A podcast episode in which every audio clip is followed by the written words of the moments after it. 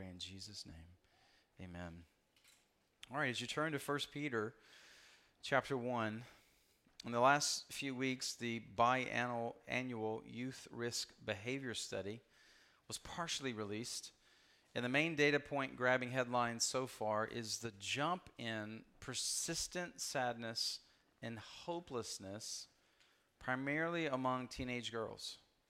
In the last 12 years, in 2011, it was 36% of teen girls, which is still horribly high, but 36% of teen girls in 2011 would be described as persistently sad and hopeless. And right now, it's at 57% almost almost two thirds. It's an alarming jump. There's a jump among teen boys as well, just not that much. What's shocking is there's no massive spike correlated with things like COVID and social distancing and not being at school. In other words, teenage girls were already trending in that direction. COVID didn't make it worse, it was already getting worse. One social scientist said there's now a great deal of evidence that social media, shocker, is a significant contributing factor to these jumps in depression anxiety among teen girls and boys. In fact, I, I, sent this information in a group text with our two older girls and Jennifer, and um, apologized. I said we we were careful. Like we waited longer than all your friends, and we gave you guidance, and we had limits, and we tried to do all the things right. Let's read this book together. Let's talk about this together. And if this has been an issue for you, and in whatever ways it's an issue for you, like, I am so sorry. Uh, if we could have done more, and if we can help now, let us know. Like, we can go back to some of those things we've done before, even though we are so old now. But just hearing those studies and stats, or just examining those that we know and, and the culture around us, it like just hearing that makes me want to sink into persistent sadness and hopelessness. Like it feels like we're caught in this sad avalanche that's out of control. And things are just continuing to slide downward. Which why what, we hear things like Asbury and the spread of these moves of God around college campuses gives us so much hope. Like, God, please do that again. Just as we, we came out of the turmoil of the 60s right into the Jesus movement of the 70s, maybe that's what God's up to again. And maybe we're going to experience that kind of move of God like He's done before. Please, God, we need it. It would indeed be hopeless if not for the good news of Jesus. The person and work of Jesus, the fact he is alive and powerful and able to help, means we are never without hope. Jesus himself and his gospel speaks directly to persistent sadness and hopelessness, speaks directly to depression and anxiety, speaks directly to lostness, our greatest problem. In fact, it's not just hope, but as we'll see in this passage here in 1 Peter, it's inexpressible and glorious joy that he has for us. So let's look at 1 Peter chapter 1 verses 6 through 9. You rejoice in this even now for a short time if necessary you suffer grief in various trials so that the proven character of your faith more valuable than gold which though perishable is refined by fire may result in praise, glory, and honor at the revelation of Jesus Christ. Though you have not seen him, you love him. Though not seeing him now, you believe in him, and you rejoice with inexpressible and glorious joy because you are receiving the goal of your faith, the salvation of your souls. I want to walk through six reminders in this passage that help us live with this inexpressible and glorious joy instead of persistent sadness and hopelessness. Now, these aren't six steps toward happy, clappy, fake religious, pretend like everything's okay, don't deal with the hard stuff of life joy. not saying that. These are six reminders from this passage that help us get to and come back to and continually enjoy inexpressible, glorious joy in the grind of suffering. The first one is there's no joy, uh, there is joy in the work of the gospel in our lives. There is joy in the work of the gospel in our lives. We see this in the very beginning of verse 6. You rejoice in this. Rejoice in what? Verses 3 through 5. Blessed be the God and Father of our Lord Jesus Christ. Because of his great mercy, he's given us new birth into a living hope through the resurrection of Jesus Christ from the dead and into an inheritance that is imperishable, undefiled, and unfading, kept in heaven for you. You're being guarded by God's power through faith for a salvation that is ready to be revealed.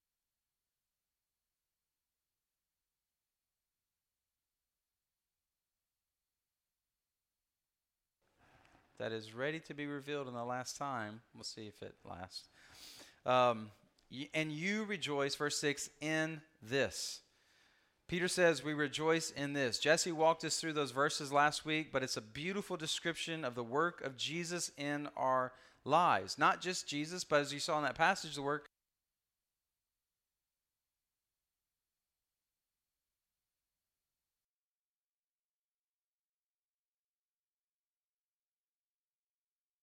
we have backup. We're good. Of the Father, Son, and Holy Spirit. One writer said, this could be also translated as in whom we rejoice. So it's not just what we rejoice in, what he's done for us, but in whom, who we rejoice, who has done all these things for us. And so this joy that we have starts with Jesus Christ and the work of the Father, Son, and Spirit on our behalf through the gospel. I've, I've always been fascinated by things like natural springs. Like every time I drive to the chicken plant north of Farmerville, uh, where I, I, go as a chaplain to the employees, there's this sign on Highway 2 outside of Farmerville. This, uh, I think it's Elysian Springs. It's this place you can pull over on the side of the road, and literally, there's just a pipe in the ground that has water coming out of it. And you can bring bottles and jugs, you can just fill it up with this natural spring water. I have I've never stopped. I've always wanted to stop. I have no idea how much water comes out. I have no idea if it's a trickle sometimes, if it's gushing at other times but it's coming from deep within the earth and it never stops. To us, it seems to be forever. And this is the joy that we have in Jesus. Like we see in movies all the time, the fascination with uh, perpetual renewable energy supplies, like cold fusion. They're always wondering if we can solve the cold fusion. Can we just have energy forever? It never ends, and we don't have to feed more energy into it to get energy out of it. This is like a natural spring. This is the joy that's available available to us through Jesus. It never ends, it's inexhaustible, it can't be perished, it's always present. We can always, always, always go back to the reality of Jesus working in our life and find a reason to rejoice. Always. We can always, and this is before the, the suffering that we're going to talk about. It's part of what we hope to accomplish every Sunday to come together as a family of believers and remember, be reminded because we're so prone to forget. We so easily lose sight. But it's always true, it's always real, and it's always available for our joy. And it's a joy that can't be quenched. It's a joy that's even more powerful than suffering. We rejoice in this. Look at the rest of verse 6. Even now though for a sh- even though now for a short time if necessary you suffer grief in various trials, we can still rejoice, even in the midst of suffering. We would be tempted to only experience grief from suffering, yet Peter is telling us we can rejoice. Even though the grief is, is hard and heavy, we can still find joy in the midst of grief because the source of our joy isn't extinguished by the grief of suffering. And so, unique to Christianity, we suffer great grief. We, we're honest about that. But we also experience greater joy. Like Eastern religions will either talk about suffering as an illusion, it's not really real, it's not actually happening. Or they'll talk about suffering as part of their hopeful salvation. Western secular thought sees suffering more as an unexplained attack that needs to be eliminated. So with the power of our knowledge, our science, our technology, our medicine, our money, then we can theoretically eradicate the world of suffering. And when it shows up, it's never something good. It's like we're being cursed. We must fix it, get rid of it. Or some try and diminish suffering simply through comparison. Well, yeah, you're suffering, but you know, there's starving kids in Ethiopia. That's what I was told as a kid. Or there's other people suffering in greater ways in other parts of the world. So you're su- you don't really have a lot to complain about. And, and that might that definitely is true. First world problems, we all say that all the time. But that doesn't take away the pain of our suffering in the moment. What makes Jesus and his gospel unique to all other religions and secular thought is we have a God who was wounded. There's no other God that anyone else worships that says that. We have a God who's wounded, and we, like him, expect. We expect to be wounded. Later in 1 Peter, we'll see this passage. Dear friends, chapter 4, verse 12, don't be surprised when the fiery ordeal comes among you to test you as if something unusual were happening to you. Don't be shocked. It's coming. We saw last year in our walk through James, James 1 2, consider it great joy, my brothers and sisters, whenever you experience various trials. Don't just not be surprised, but actually find joy when trials come. Oh, now I can do the first one. The second one, that's harder. Maybe today's passage will help. It's not an illusion because we're grieving. The grief is real. We're not earning part of our salvation because we've already been given that, as we saw in verses 3 through 5, through the work of the Father, Son, and Spirit, not our work. But it is expected and can't be avoided. But the suffering is never so powerful as to overcome joy. And that leads to the second reminder, number two. Our suffering is grievous but brief. Our suffering is grievous but brief. In verse 6, you rejoice in this even though now for a short time. No matter how hard or difficult our suffering is, it's never forever. It's not eternal. And I know it might feel trite to be reminded if you're suffering, well, you know, this too shall pass. It's not going to last forever. And that certainly can be shared with people in a way that is unloving because you're not willing to weep with those who weep or grieve with those who are grieving. You just want to get to the theological truth so you can wipe your hands of them. But but it's still true, and there is a time and a place for that truth. That suffering doesn't last forever. Peter's not trying to dismiss or be trite with suffering. He admits this suffering is grievous. It brings real, genuine grief that must be felt. Like the word translated as grief could also mean deeply troubled. We go through genuine suffering that deeply troubles us. Tim Keller makes a great point. He says the Bible teaches us that Christians are both sadder and happier because of the gospel of Jesus Christ. We feel the extremes of emotions more than others the deep grief and sorrow of suffering like Job, when he lost everything in one day except for his life and his wife, extreme external suffering, not caused by his own sin. And Job's response in Job 1, he stood up, tore his robe, shaved his head, fell to the ground, and worshiped, saying, Naked I came from a mother's womb, naked I will leave this life. The Lord gives, the Lord takes away. Blessed be the name of the Lord. Throughout, throughout all of this, Job did not sin or blame God for anything. Now, that's a pretty extreme reaction. Tore his robe, shaved his head. Well, shaved his head's not that extreme. But back in that day, it might have been super extreme. And he was deeply troubled, deeply grieving. And this was not a, a sinful reaction, like Peter's own testing of his faith, his own sin and failure to not be ashamed of Jesus. When the rooster crowed in Luke 22, Jesus turns and looks at Peter.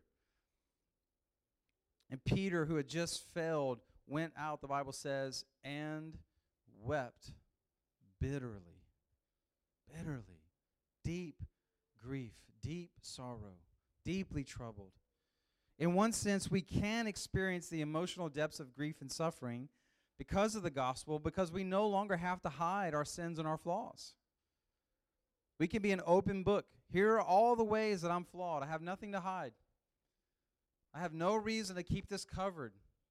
No reason to be ashamed of this. Jesus has cleansed me of all this unrighteousness. Jesus has accepted me and embraced me and loved me and saved me. So I don't have to hide in the dark. I can bring it into the light and be set free from condemnation and shame. I don't have to pretend anymore.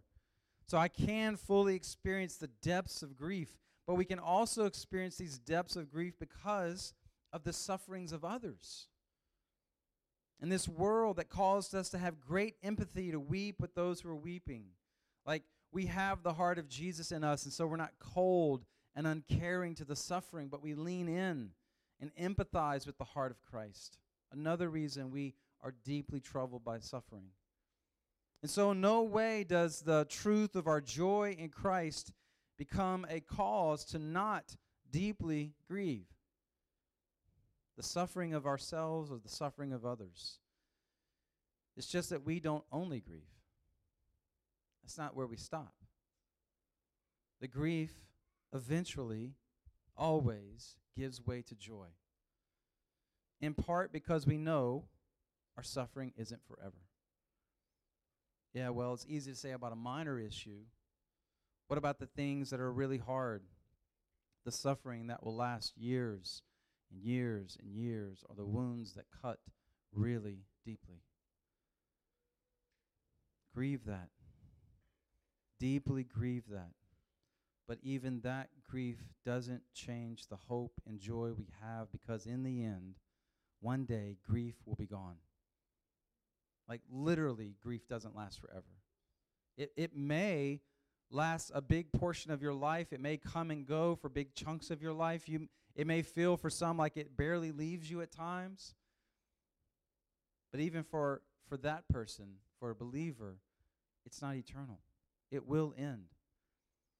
We are headed to a day of no suffering, no tears. It's what makes us unique, the hope of the eternal state. Like, I'm afraid we're, we're, we've swung that pendulum too far, like right now, today's church. Many of us grew up in churches that focused on getting to heaven. Just get people to make decisions and get them to heaven when they die. Our salvation is mainly about getting to heaven. And it seems like the last, I don't know, 10, 15, 20, 30 years has been a pendulum shift to remind the church wait, our, our salvation is not just about heaven, it's about the kingdom of God coming here and now. Like we experience the joy of Christ now. Eternal life is that you would know God, not that you fly away to another place and be with God. We have eternal life now. Let's see the presence and power of Jesus experience and happening happening now. And we've become so focused on the more on the here and now, maybe we've lost the genuine joy that comes from the sweet by and by the genuine joy that comes from focusing our minds and hearts on what is to come. Maybe we've just become so grieved at the sorrow in life, it feels at times as though that day is never going to get here. Well, whatever the case, the Bible clearly tells us what is to come in the future is supposed to affect us now. We live with eternity in view always.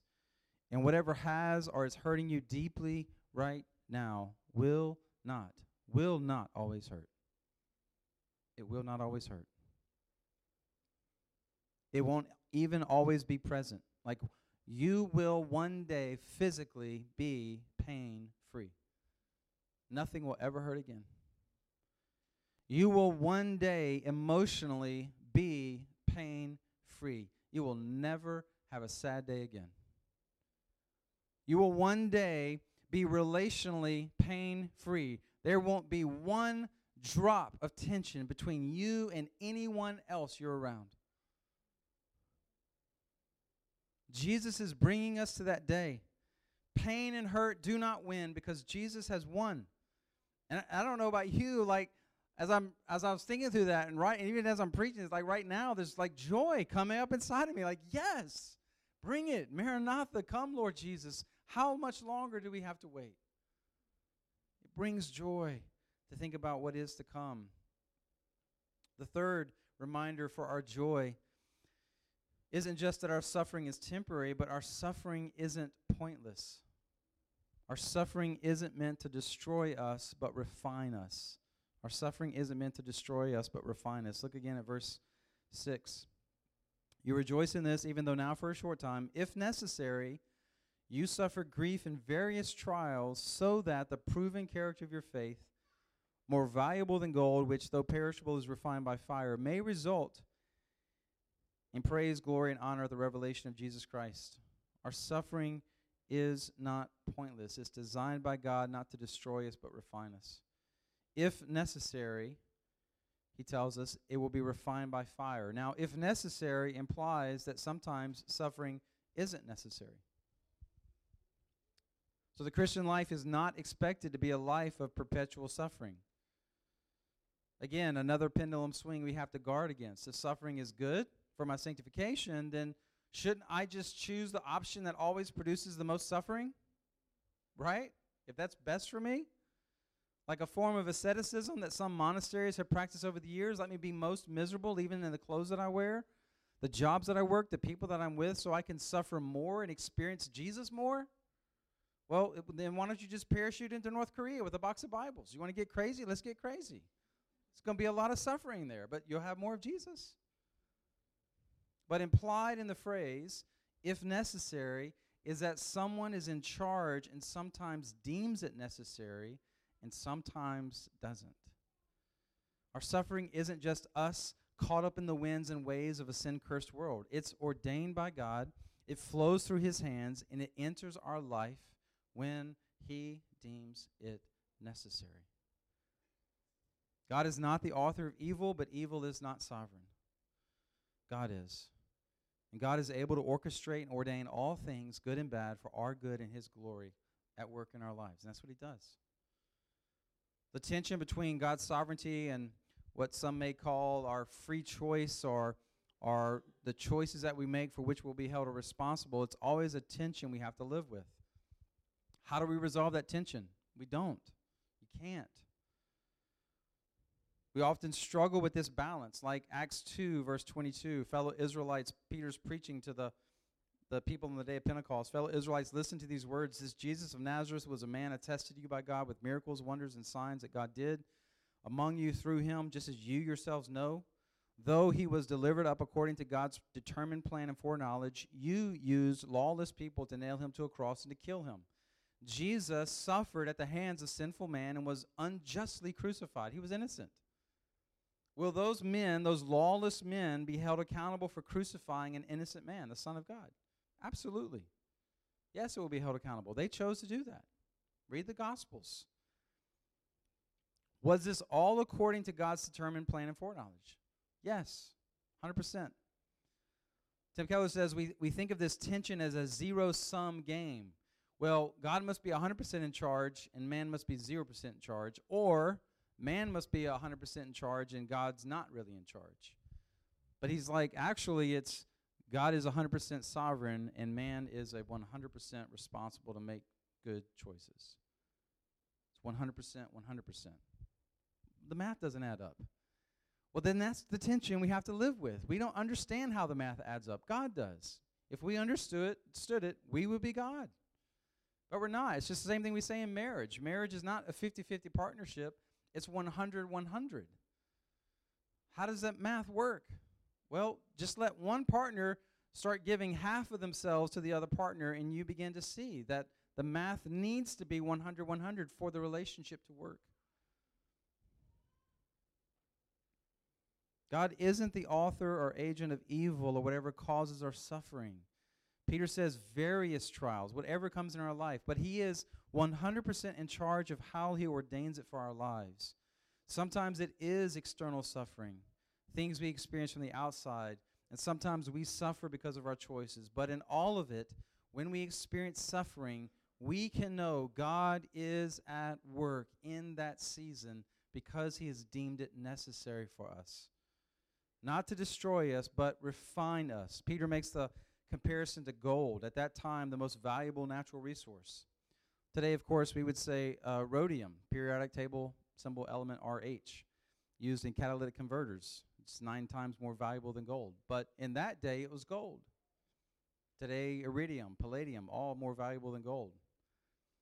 Gold, a naturally occurring metal that had to be heated, melted down, so the impurities of the metal would float to the top and be skimmed off, so the gold would be purified. And, and he's saying if that is done with gold, a valuable but temporary, perishable material, how much more important is it for our faith to be refined? For our faith to be heated up by suffering so that impurities could be brought to the surface and removed. Impurities in us, frankly, we probably don't see until we suffer.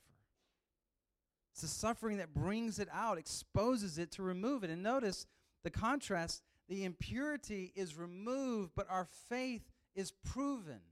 Our faith remains. It even becomes stronger. And, and remember this does our faith need to be proven to God? Is God up there wondering, I wonder if he really believes? Let me just do this and find out. Like he's monkeying around with us in a lab? He knows our faith is real or not. He's testing it so we know it's real. God knew Job's faith was real. He's the one who offered him up to Satan. Have you checked out Job? God knew Peter, Jesus knew Peter would return after Satan sifted him as wheat. He said, When you return, Peter, encourage the brothers. God's not testing us to see if, if our faith is real. He's testing us to help us see that our faith is real, to prove and prove to us our faith is real. This room is filled with followers of Jesus who have suffered, who are suffering, and who rejoice because by his grace you still believe. And, and, the, the longer I walk with Jesus, the more I'm amazed that I still believe. The more I realize it's by his grace. The, the longer you live, the more things you walk through, the more reasons you have to walk away. And yet here we are holding on to him because we know by his grace he's holding on to us. And we know he's at work. And even though we've gone through things that would tempt us to walk away, we still hold on to Him because we know in the deepest fiber of our soul that He's got us, He's with us. And this brings not just great peace and even joy now, but one day it will bring even greater joy. That's the fourth reminder. Our suffering will lead to even more joy in the presence of Jesus. Our suffering will lead to even more joy in the presence of Jesus. The, the back end of verse 7 as our faith is proven and refined by fire, it may result in praise, glory, and honor at the revelation of Jesus Christ. The revelation of Jesus Christ, when all eyes will be opened and will see the King of the universe, on that day, our proven faith will stand and all will see He's worth it. He is worth the suffering, He is worth our love and devotion. And not only will the reality of our proven faith, tested and tried and found to be real, not only will that lead to more praise and glory and honor of Jesus, but will also lead to praise, honor, and glory of us. Like the language there can go, it goes both ways. Jesus, of course, is going to be worshiped, but Jesus is going to look at us and say, Well done, good and faithful servant. Enter into this inheritance that I've provided for you. Like, I think it's been long enough. I think it's safe to say this now. No concerns about spoilers. But it would be like if Avengers Endgame ended and Tony didn't die. How much better would that movie be? You didn't have to kill him just because the contract was up. You had this great joy as we finally beat this evil guy we've been waiting for years for all the Avengers to beat. And then we immediately go into grief so much that we don't even want to watch the movie anymore. It's like, ugh, it's too sad. I can't watch that anymore. Like, what if they didn't kill him? What if everyone lived and this huge party and celebration broke out? That's just a, a very, all, all analogies break down, I know. That's an inkling of an idea of what this reunion with Jesus will be like one day. Like we try to make earthly comparisons that don't always work because we know we have no idea what the celebration is going to be like. We've never experienced this. There's no way to put into words the end of the journey, the celebration of the victory that now we'll enjoy in full forever. But the more our hearts and minds imagine and dwell on that reality, the more joy we can experience now, even as we grieve and suffer. Part of what we're, we'll, we'll experience that day will bring uh, so much joy is that our faith will become sight. The one that we've loved and believed in, we will now see and gaze upon. All the promises we've had faith in will become realized like it's true, it's really true. But for now, we have joy even though we haven't seen him, which is the, the fifth reminder of why we can have this indescribable joy. Number five, we love and believe in a Savior we haven't seen yet. We love and believe in a Savior we haven't seen yet. Verse 8 Though you have not seen him, you love him. Though not seeing him now, you believe in him, and you rejoice with inexpressible and glorious joy. Like Peter is writing to believers who, unlike him, have never set their eyes on Jesus, but yet they love him and believe in him. And Jesus, as Jesus told the doubting, doubting Thomas in John 20, because, Thomas, you have seen me, you have believed. You've seen my scars, now you believe in me.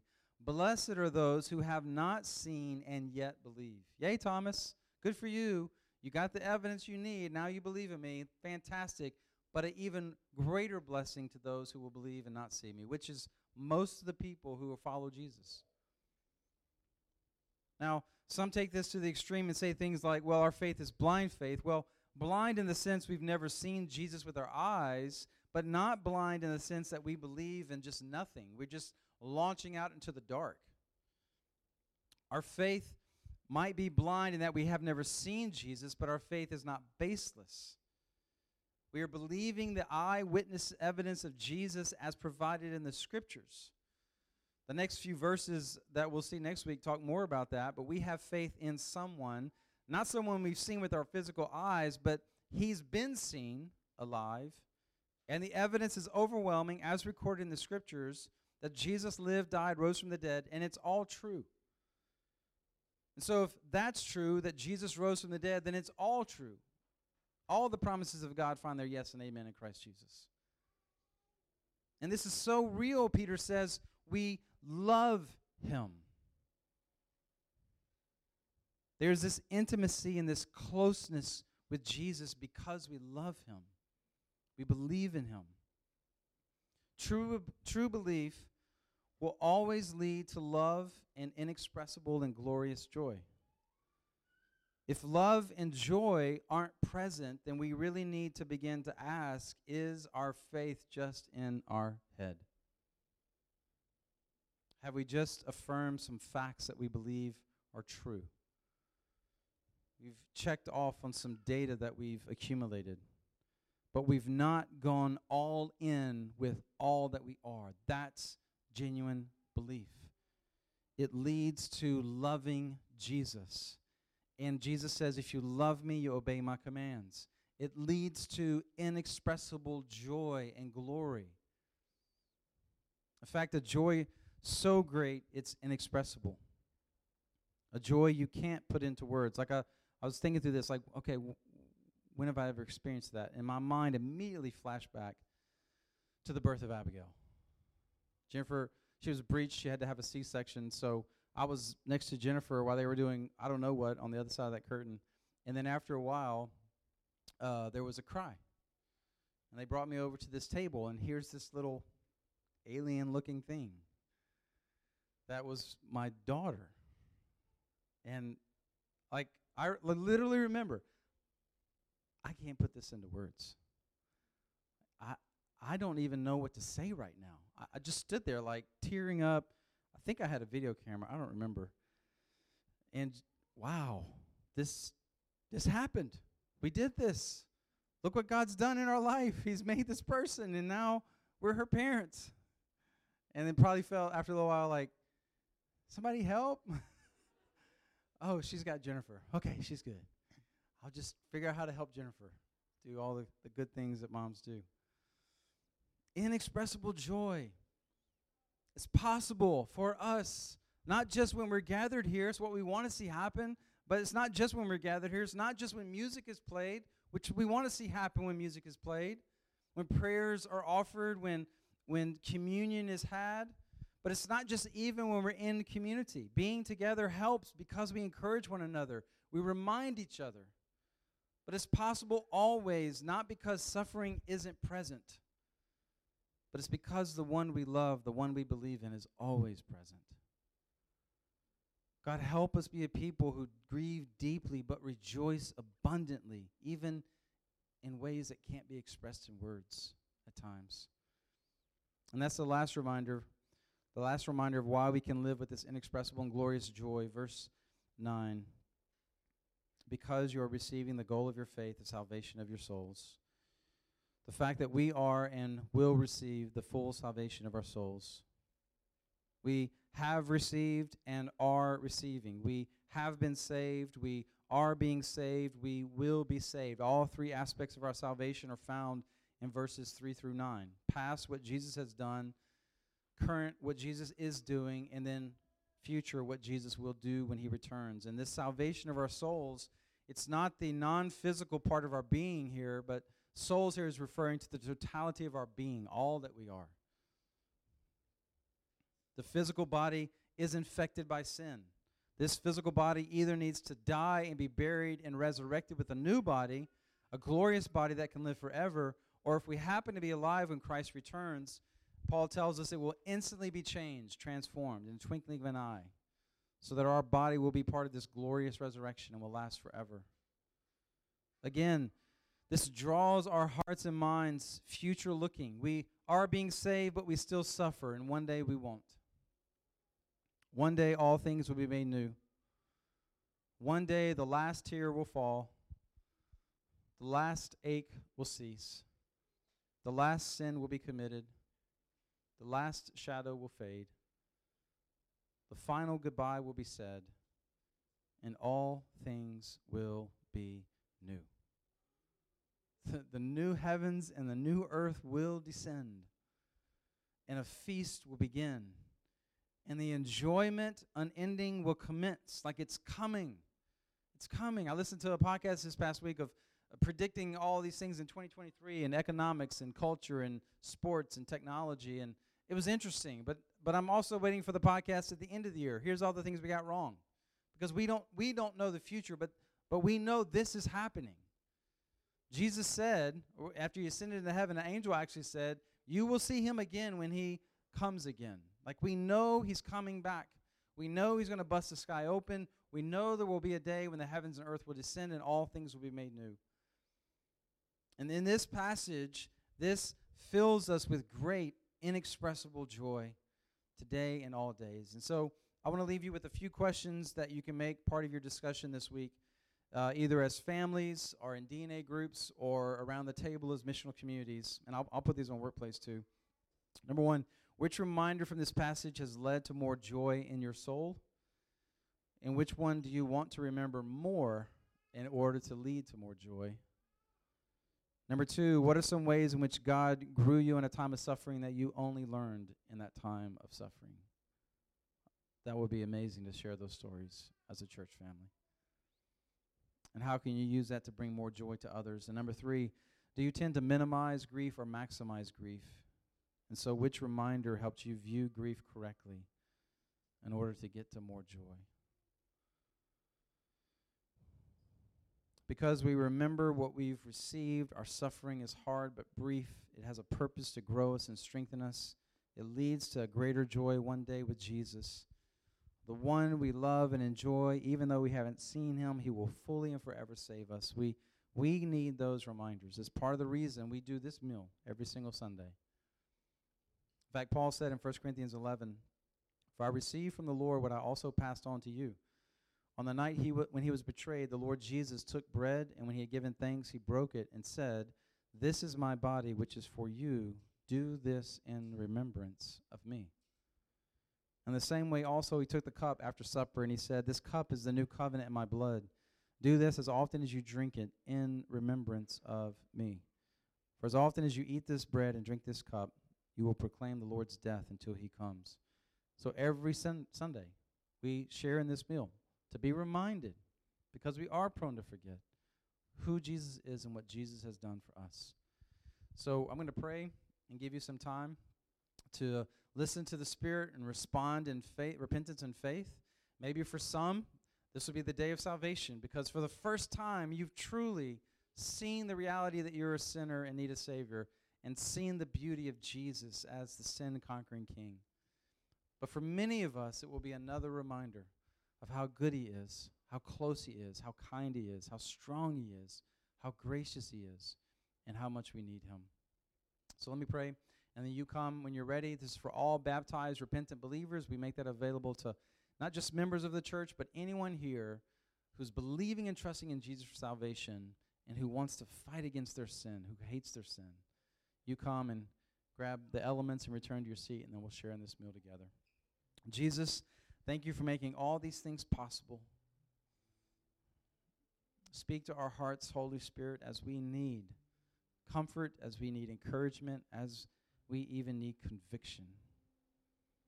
Break through the hardness of our hearts so there can be life and hope and joy and peace found in Jesus.